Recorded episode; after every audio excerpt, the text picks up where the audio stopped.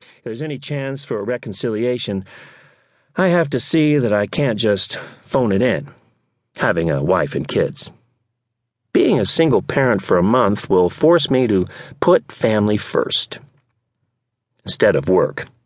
In the station's official bio, I'm the guy who goes after the toughest stories in the hardest places.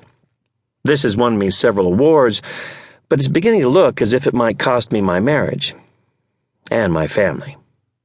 I was in Moscow when the twins took their first steps, in Kosovo when Kev broke his arm in Mazar al Sharif on their first day of kindergarten.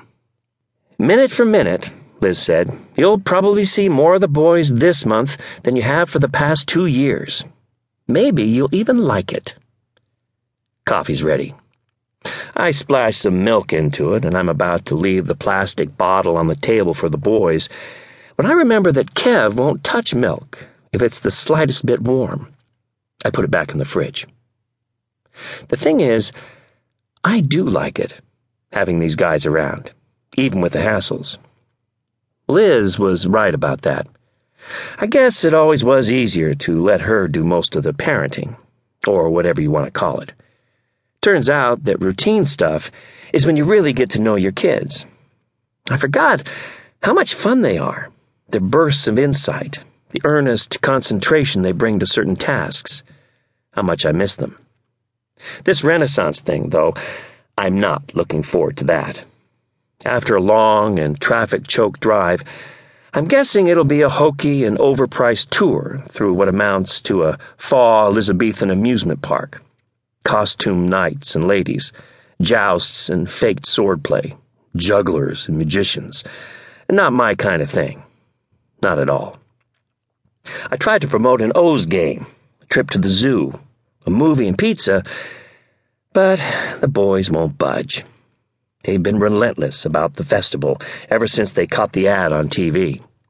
By now, I've seen it too because the kids taped it and forced me to watch. A knight in shining armor gallops into the foreground. Behind him, a half timbered facade bristles with wind whipped pennants. Huge lance in hand, the knight reins in his horse, lifts his faceplate, and in hearty Elizabethan English invites one and all to get thyselves to the Maryland Renaissance Fair. It all seemed kind of lame to me, and I made the mistake of saying that to Liz last night on the phone, looking for a little good natured mutual grumbling about parenthood. What I got instead was a chilly lecture from my wife. Didn't I get it that what parents enjoy is their kids' enjoyment? What did I think? That Liz was crazy about Barney, Teletubbies, Return of the Clones? And here I was going to compliment you on finding something that fit in so well with their after school enrichment program, Liz said. I should have known. I didn't have a clue about any after school program, and that, unfortunately, became crystal clear. She explained. The boys had been up to their ears in Arthurian lore.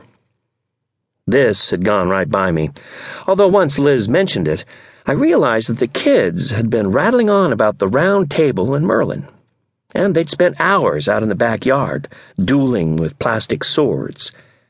Plastic swords that, yes, they brought in their suitcases.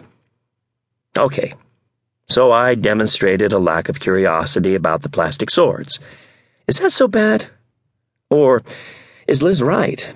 I'm the most self absorbed parent on the planet. Unlike their tuned in mother up in Maine. Maine.